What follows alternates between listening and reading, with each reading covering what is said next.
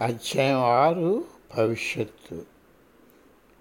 మీరు పర్వతాలకు వెళ్ళేటప్పుడు నీతో నేను మీతో వస్తాను అని వాక్యం జోడిస్తూ ఆయన నన్ను ఆశ్చర్యచకితుడిని చేశారు నేను ఎలాగ తొలి రోజుల్లో గురుదేవుడితో ఉన్నప్పుడు ఆయనకు నేను అనంతయ భావంలోనికి వెళ్ళి ఎలాగ తుక్కొని పోయానో?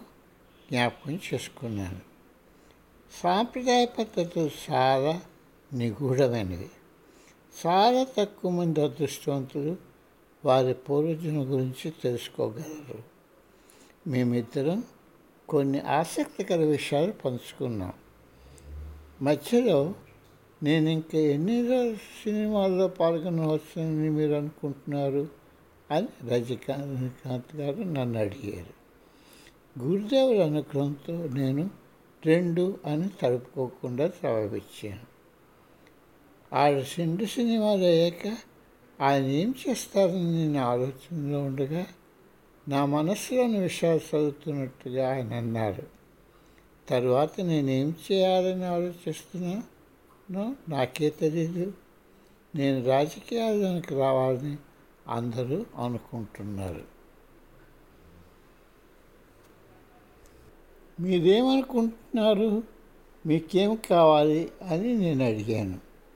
ఆయన జవాబుకు ఎదురు చూడకుండా నేనే ఇలా కొనసాగించాను. మీరు ఆగడం మంచిది.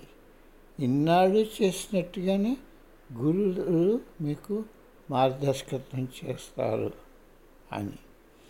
ఆయన తన అంగీకారం తెలిపారు.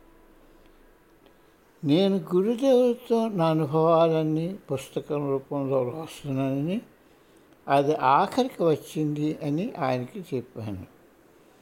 మీరు ఆ పుస్తకంలో నాకు గురుదేవులపై కుతూహలం ఆధ్యాత్మికత నా ఆసక్తి రాసి పెట్టాలి అని ఆయన అన్నారు.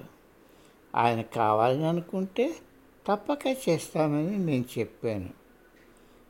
మనం కొన్ని ఫోటోలు తీసుకుందాం. మీరు ఆ పుస్తకంలో వాటిని జతపరచు కూడాను అని ఆయన అన్నారు. నేను అంగీకరించాను. ప్రపంచంలో ప్రకాశిస్తున్న ఈ మణిరత్నం గురించి గురుదేవ శిష్యులు తెలుసుకుంటే చాలా బాగుంటుంది.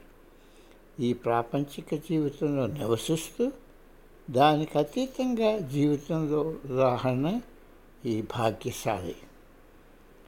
మరల మనం ఎప్పుడు కలుద్దాం? నేను ఈసారి బ్యాంకాక్ చెన్నై వచ్చినప్పుడు నేను మీకు ఫోన్ చేస్తానని ఆయన అన్నారు. అలాగే ఆయన చేశారు. ఫోన్ మీద ఎంతోసేపు మాట్లాడుకున్నాం. ఈ రోజుల్లో మేము తరచుగా ఫోన్లో మాట్లాడుకుంటూ ఉంటాం. గురుదేవుడు సాంప్రదాయం మరలా ఇంకొక పూర్వ శిష్యుణ్ణి మరలా తీసుకున్నారని నాకు తెలుసును.